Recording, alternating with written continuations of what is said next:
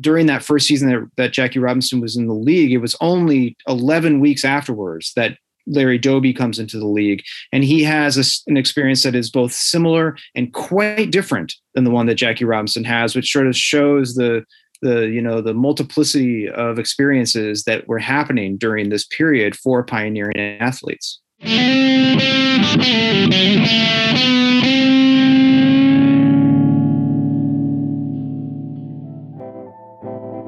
That's Luke Epplin, author of Our Team, the epic story of four men and the World Series that changed baseball. Welcome to Sandlot Social Club. I'm Adam, your host. I play Sandlot baseball with the Cap City Cobras in Austin, Texas.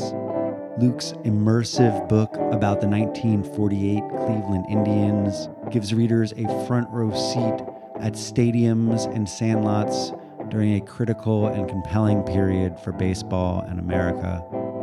It's my favorite kind of historical text, light on analysis, high on story. With great narrative detail, Epplin traces the lives of Larry Doby, Bill Veeck, Satchel Paige, and Bob Feller as they criss and cross and eventually propel the Indians to the championship and forever impact the game. We chatted about what drew him to these figures and this team for an episode of Sandlot Recommends.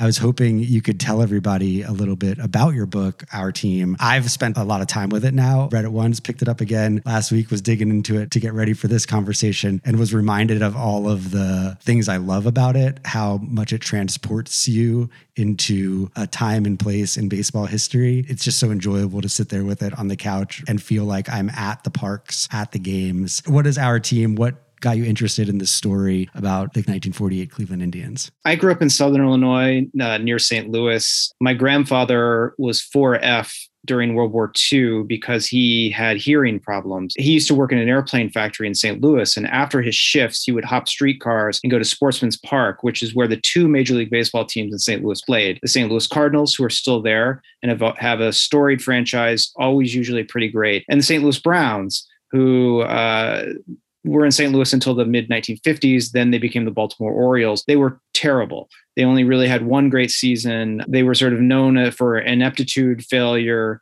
mediocrity, the whole nine yards. My grandfather loved the Browns. Because he was hard of hearing, it was sort of difficult for me to have a conversation with him. So I would just listen to him talk about the Browns. And anybody who knows anything about the Browns knows that Bill Veeck was the last owner of that team. He was the owner up until the time they left St. Louis, and he did some of those most notorious stunts while owner of the Browns. He brought a little person to the plate.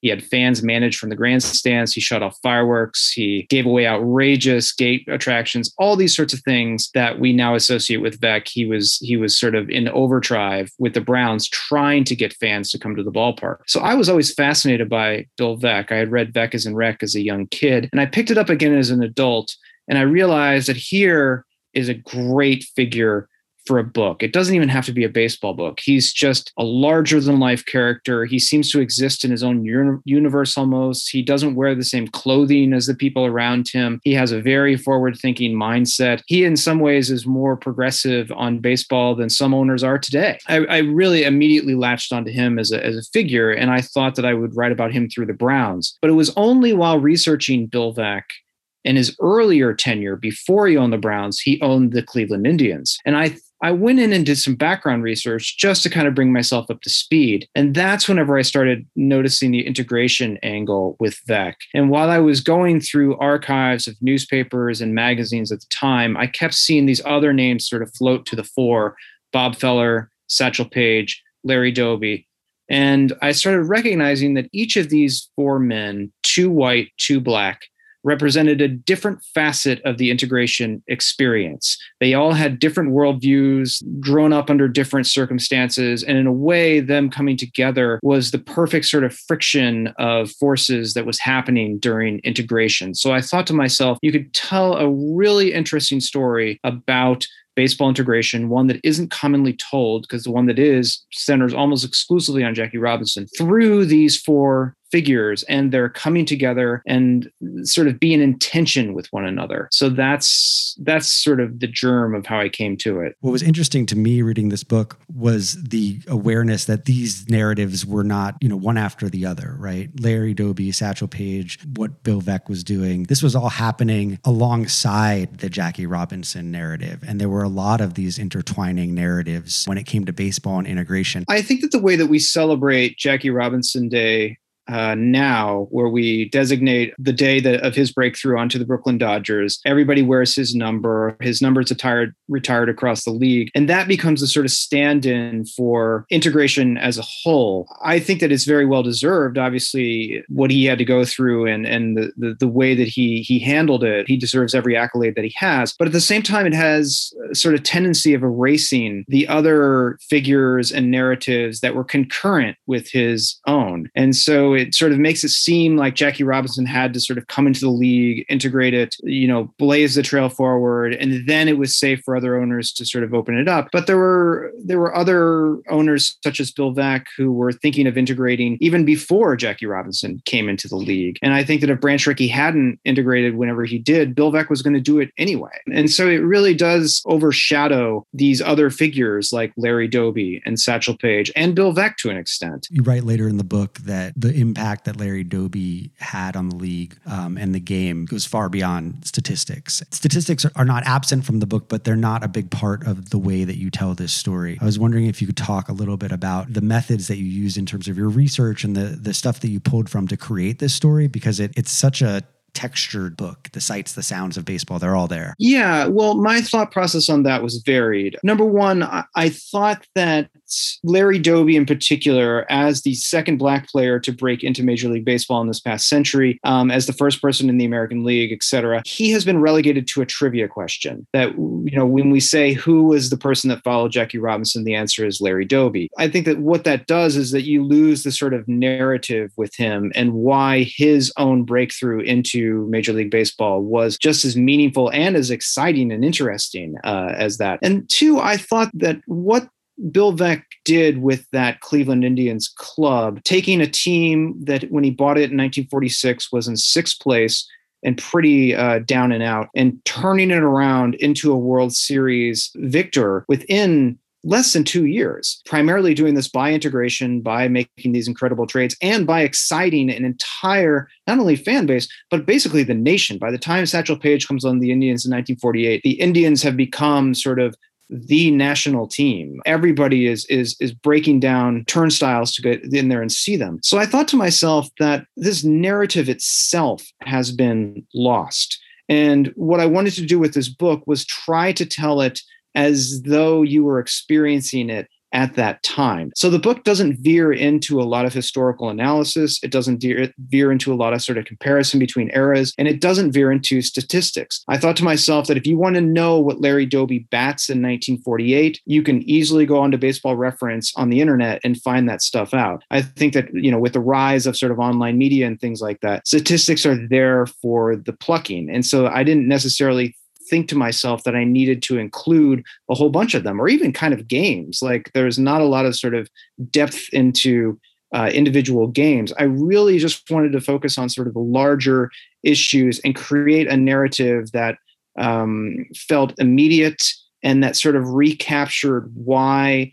uh, Doby's entry was significant and what this Cleveland Indians team not only meant but felt like. Why? Why? Why did they break uh, the attendance record that stood for quite a long time. How did they do that in a town like Cleveland? Yeah, it works really well. Like I said, it feels like time travel. You're in the seats at the stadium. I'm wondering uh, if you could talk a little bit about Effa Manley. She's amazing. Yeah, I think she's one of the most extraordinary figures in, in baseball history. I, there, there really is no no one comparable to her. She was somebody who grew up in Philadelphia to a, uh, a mixed race family. Her mother was white. Her father supposedly was African American, but there is sort of rumors that she might have been born out of an affair her mother had with a white individual. Either way, she identified as black and moved to Harlem, met a, a, numbers runner named Abe Manley, and they bought a team called the Newark Eagles in the uh, Negro National League. Effa Manley had no real sort of background in baseball, but she was a real spark plug. She really fought for certain civil rights initiatives. She was always looking for ventures that would help the cause of integration of Black people, of all these sorts of things. And so she really saw baseball as a point of pride that the Black community in Newark could hang on to. She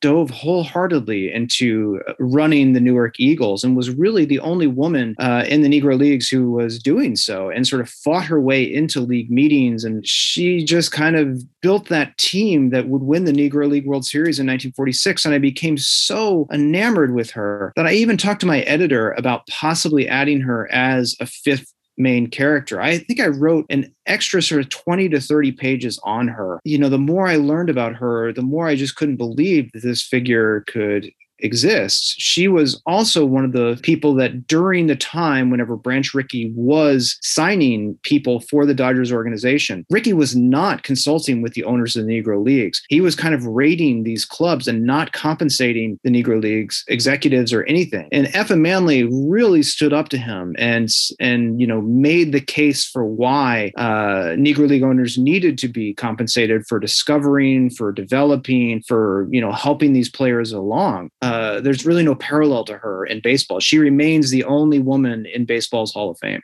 Will we ever see those 20 pages? Uh, you know, I knew I knew the basic story about the 1948 Indians, and I knew the basic story about how Larry Doby came onto the Indians, how Satchel Paige came onto the Indians, how Bob Feller became the amazing sort of player that he is.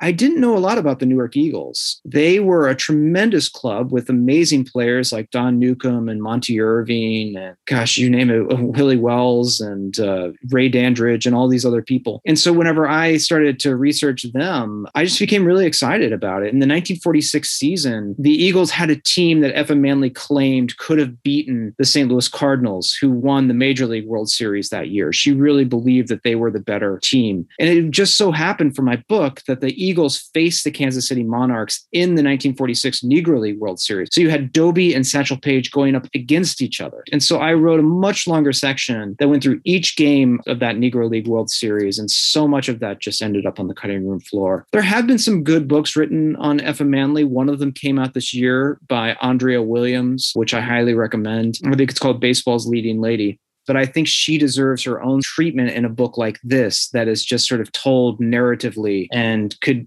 capture the excitement and the the spirit and sort of really draw a reader into why she was so important. Yeah. You mentioned Satchel and Larry playing each other in the Negro League World Series. I think one one of the things I enjoyed about this book was the way that you captured their relationship. These two men, t- totally different generations, roommates, but having a very different approach and a very different experience. Yeah, they were 17 years apart in age. And that was a tremendous barrier between them because they grew up not only at different times, but under sort of different worldviews. So Satchel Paige grew up during a time in the in the deep south he's from mobile alabama during a time of sort of extreme segregation lynching all these sorts of things and he comes of age during the great depression when the negro leagues are kind of in a state of collapse or at least financial dire straits and so he takes this sort of abilities and talents and things like that and marries them to a persona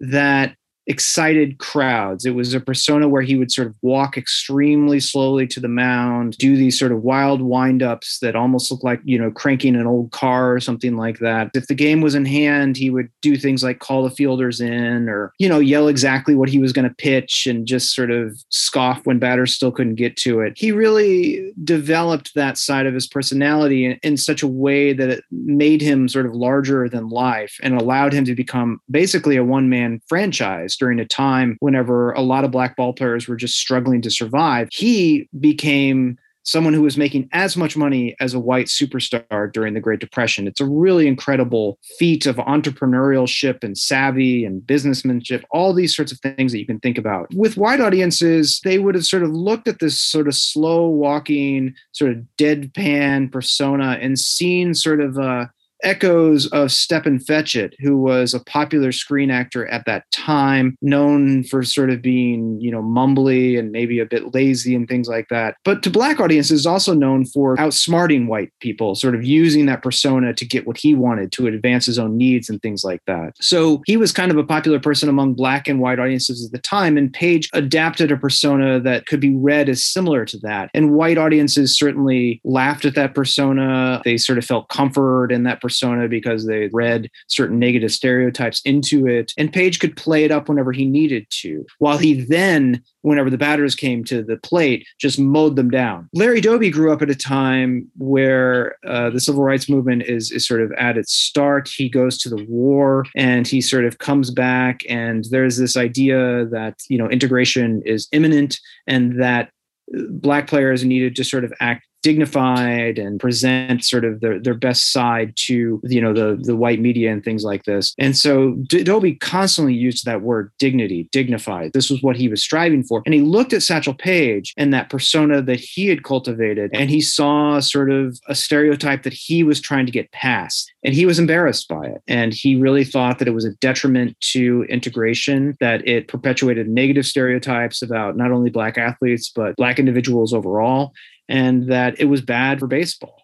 And he was not shy about saying that, about trying to get Satchel Paige to act differently. And Satchel Paige, you can imagine, he's 17 years older than Doby. He's sort of wondering why this little kid is sort of instructing him to do things. You know, even this kid hasn't done anything, and Satchel Paige was a superstar. So these two men just simply did not get along. So much so that even at the end of his life, in the 1990s, Doby is still giving interviews where he's talking about how Satchel Paige's uh, persona was bad for baseball. He just kind of never gets over it. Are there any people today in baseball or in recent baseball memory that have echoes of these figures in their personalities that you've noticed? It's an interesting sort of thing. Um, Bill Veeck was somebody who was rich. His father was the president of the, the Chicago Cubs, but he didn't act that way and he sort of preferred to congregate with this common person. He loved going out to bars and just talking with whoever could was there. He was very much a man of the people. He was also the last of any sort of owner that wasn't just ridiculously wealthy. He was rich, but he wasn't wealthy, and so he he relied on sort of backers to help him buy the clubs. You just don't see that anymore. And so you know, you even maybe if you look at someone someone like basketball, you could see like Mark Cuban or something like that who strives strives to make himself a sort of personality as team owner. But even Cuban is not sort of reinventing the way that a basketball game looks. He's sort of drawing attention to himself. Bill Veeck had a purpose to what he was doing.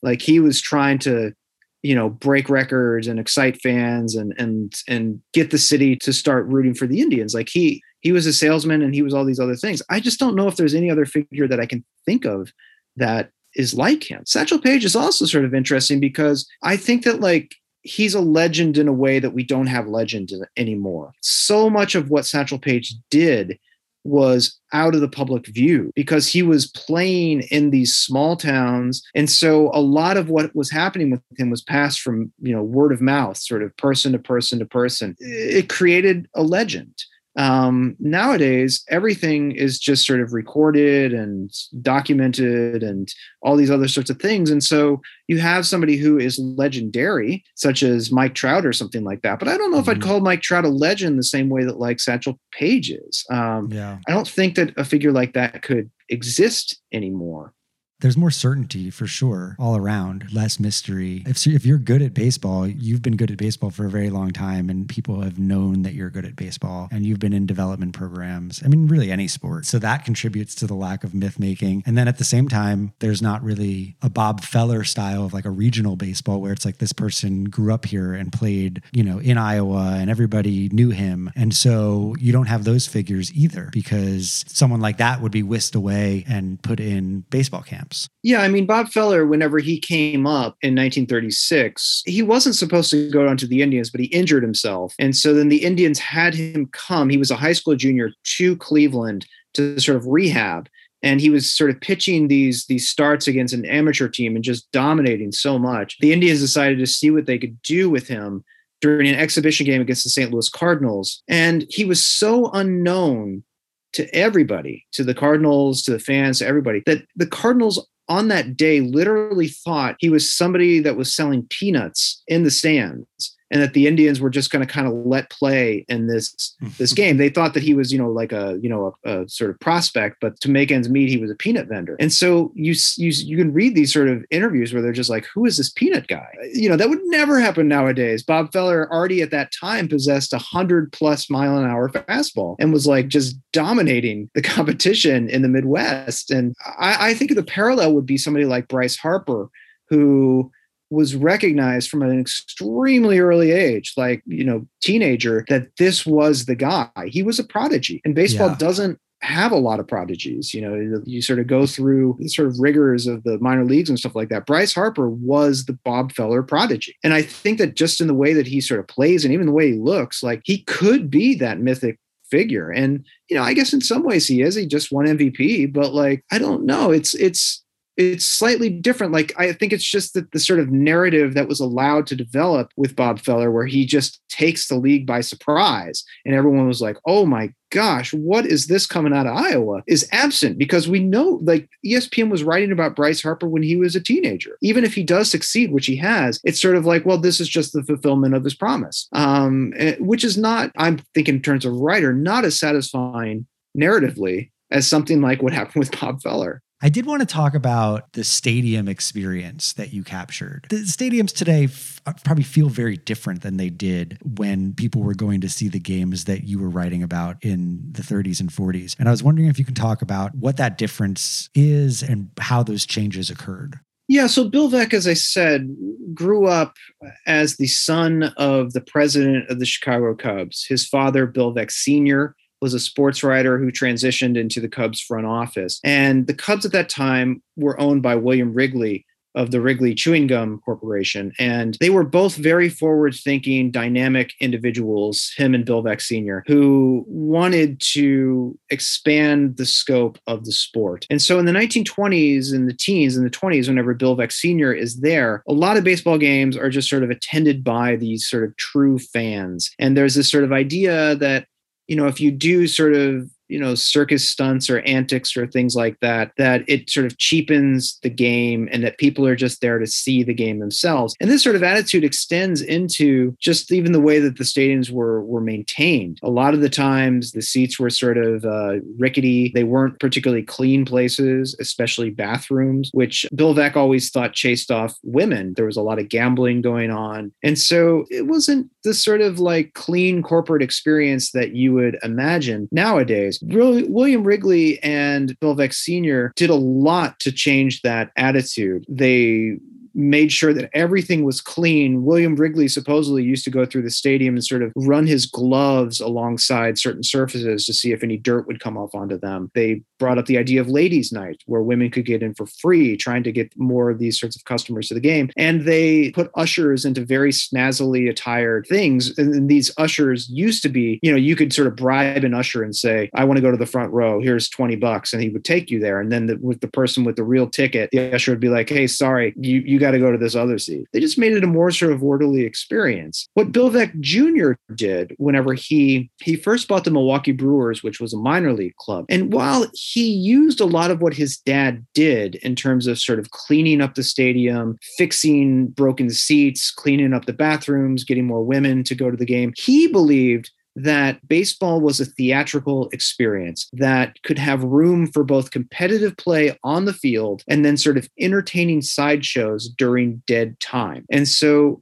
he really sort of looked at things between innings, before games, after games, as sort of space where you could put more entertainment, more things that could engage the fans. And at that time, because there wasn't this sort of corporatized, like, now we're going to do the cap dance as the fifth inning. Now we're going to do the the hot dog run as the sixth inning. You know, a stadium nowadays is is very sort of like orderly with its entertainment. There aren't a lot of surprises that you would see at, at a stadium. It's sort of the same entertainment over and over in certain variations. Bill Veeck was just throwing everything he could think of at the stadium. He would have fireworks, he would do quiz shows, he would have marriage ceremonies, he would, you know, have races, whatever he could think of, he was he was trying. He would give away outrageous gifts such as cows and chickens and big blocks of ice and step ladders and all these sorts of things. And fans would just get a kick out of all of this. And the fact that like he was inventing it as he went along, fans never knew what he was going to do. And so they would come to the game sometimes just to see what was going to happen. And this not only brought in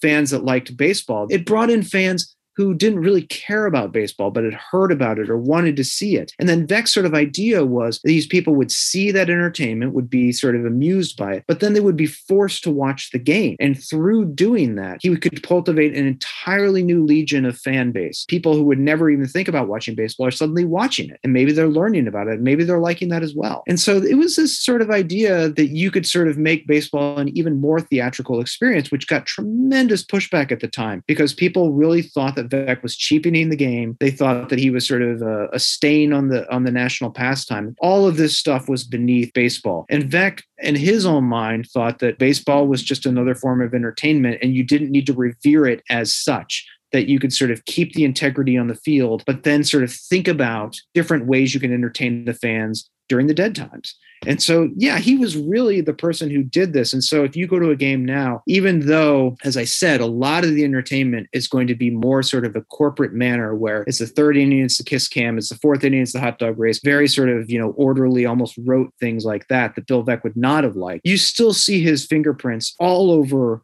the modern stadium experience. Every time a t-shirt is shot into the stands, every time fireworks explode after a home run, you should be thinking of Bill Veeck. There's a team in Savannah, Georgia called the Savannah Bananas, and they do some interesting stuff with digital media and skits and things like that. They've also made some rule changes to the game and how it's played. That reminds me of Veeck in its innovation, its experimentation. I'd wonder if you came to Austin, what you would think of the long time where we sometimes play here, because that also has echoes of Veeck when it comes to, you know, filling in the space around the game with other things that people might enjoy, like the music that they'll play there sometimes. There's sometimes yeah. performance pieces or dance. So it's out there in the game, I see these notes of it in places, but it's not part of Major League Baseball at all. I think that's a great point, and I think that I think that you're probably right that if if Bill Veeck were around today, and if he were in sort of a similar scenario where he's not ridiculously wealthy or something like that, he would be involved in the game on an independent or a minor league level, where he would be probably more free to pursue his whims and his experiments and his vision Thanks, Luke, for coming on the show. Thanks, everyone, for listening. You can find a link to grab a copy of Our Team in the show notes. It's a really fun read. I'd also love to hear from you if you've stumbled upon something baseball you recommend. So send a message to Sandlot Social Club Podcast at gmail.com if you're so inclined, or follow us on Instagram at Sandlot Social Club Podcast and head first slide into our DMs. Other than that, go forth, be Veeckian. It does kind of have this Veeckian spirit. Is that can I is Veeckian a word? Veeckian, make yeah, it a word? Definitely. Yeah, okay. Yeah. Let's do it.